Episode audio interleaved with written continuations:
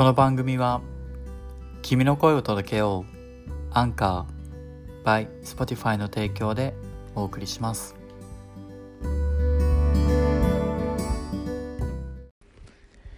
今回はももちゃんの仕事の話その3ということで前回の2つのエピソードを聞いてない方は先にそちらエピソード20番と21番ですね。お聞きの上でこちらを聞いていただければ幸いです。それでは聞いてください。どうぞ。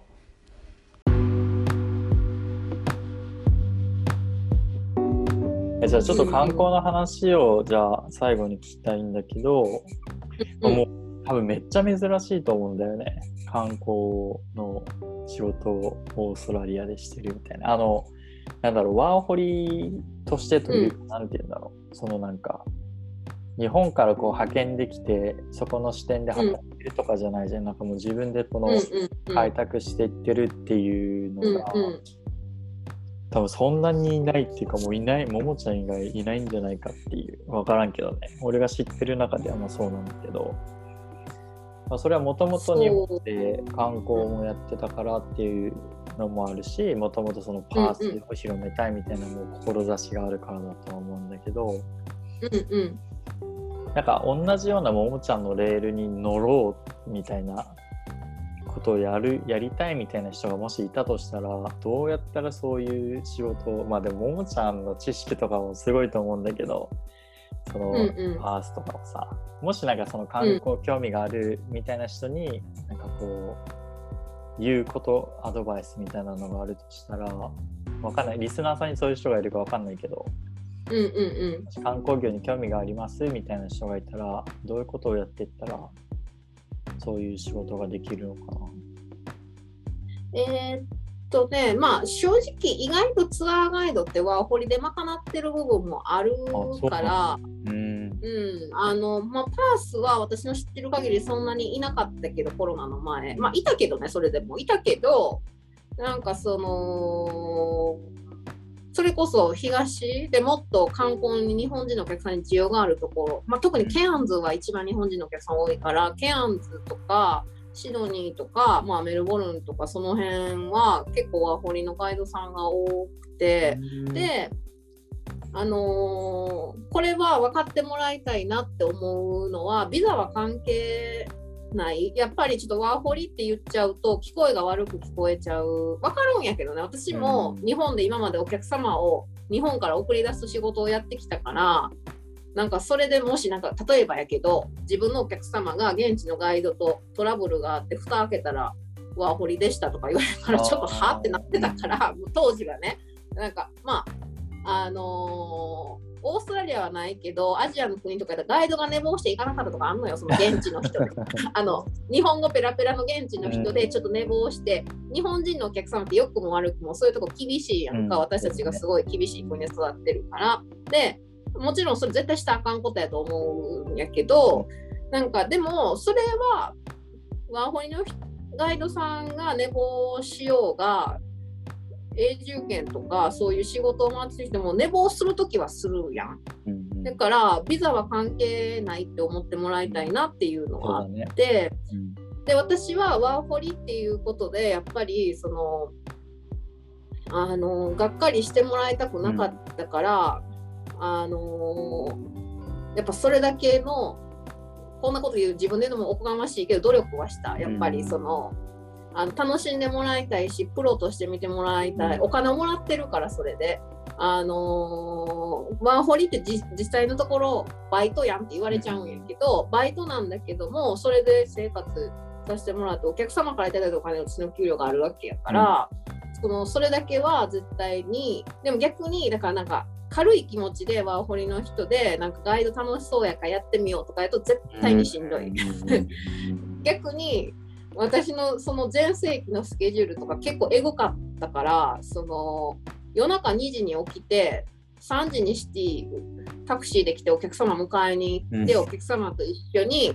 空港までお送りしてそのねあの周遊のお客様パースとメルボルンとかそのパースとシドニー旅行とか東とくっついてくることが多いから、うんうん、そうするとこっちを早く出ないと東の方が元から時差2時間とかたまたま3時間あるから極端な話さ朝6時のフライト乗っても4時間とかさ乗らなあかんや東やと。だからパース時間の10時に着くけど東時間には2時間進んでるからもう12時とか1時とかになるからそう、早朝なのねパース線って国内線が。そうだからそういうお客様のお見送りとかのお仕事もあったからそれで4時とかにお客様をお送りして飛行機飛んだの確認してから家帰って家帰ってきた5時ぐらいで1時間だけ寝てまた6時に起きて7時にお客様迎えに行ったりとかしてたしあのまあ安くも WA 長いからご存知だと思うけどその WA は基本的に広すぎるからピナクルズとかのツアーも1日がかりなのね。うんだから朝7時45分にお客様を迎えたから私は7時20分ぐらいにはもう絶対行っとかないお客様より後に行くっていうのはありえないっていうスタンスでやったから、うん、そので帰ってくるの8時とかやからピナクルズの1日ツアーとかそれを年末年始5日連続とかやったりしてた。からもうすごいしんどかったし、うん、ある意味体力的にはファームよりしんどかったかも。その不規則や。ったファームは体のサイクルがこうできてるからしんどいんやけどなんかねあれやでも朝起きる時間も一緒だし終わる時間も一緒だから、うん、まあ、規則的にそうそうそうなってる分、うん、体もねそれになれるからまだね。そうであのーまあ、さっきちょろって言ったんやけど私そのほんまはガイドの会社の掛け持ちがあかんのやけど、うん、どうしてもちょっと一社だけじゃ生活していくにはうんってなってかといってそれでレストランで掛け持ちとかしたらその結局何をしてるんだろうか私はガイドをしにパースに来たのにってなるなって思ったからあの失礼を承知でお願いしたのね他の会社でガイドをさせてもらえませんかって私はそれだけでワーホリ来たので。できればレストランの仕事とかしたくないんですってただこれだけじゃ生活できませんって言ってでまああの許してもらえ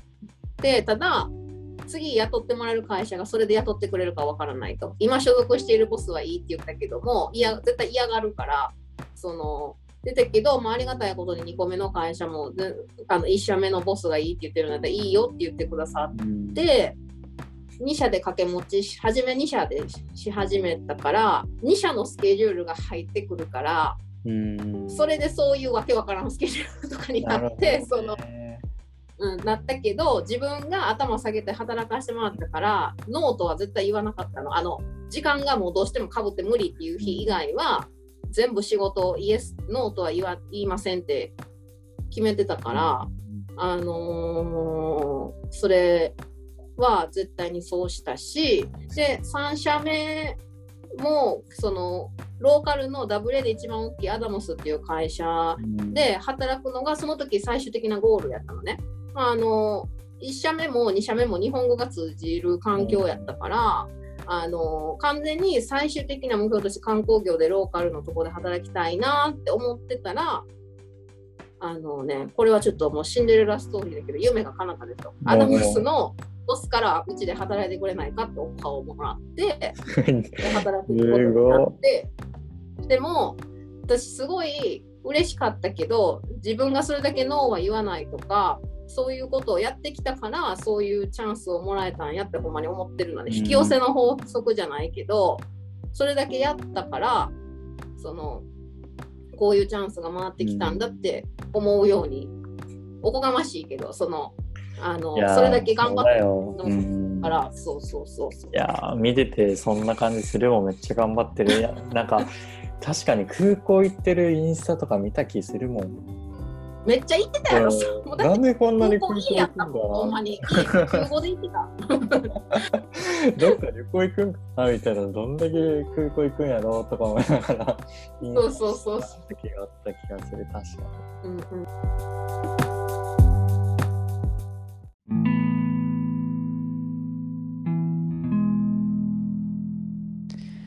はい。ということで、ももちゃんの仕事の話、その3でした。その4は次回以降お送りいたします。また、その時お会いしましょう。See you in next episode. Have a good one. Bye.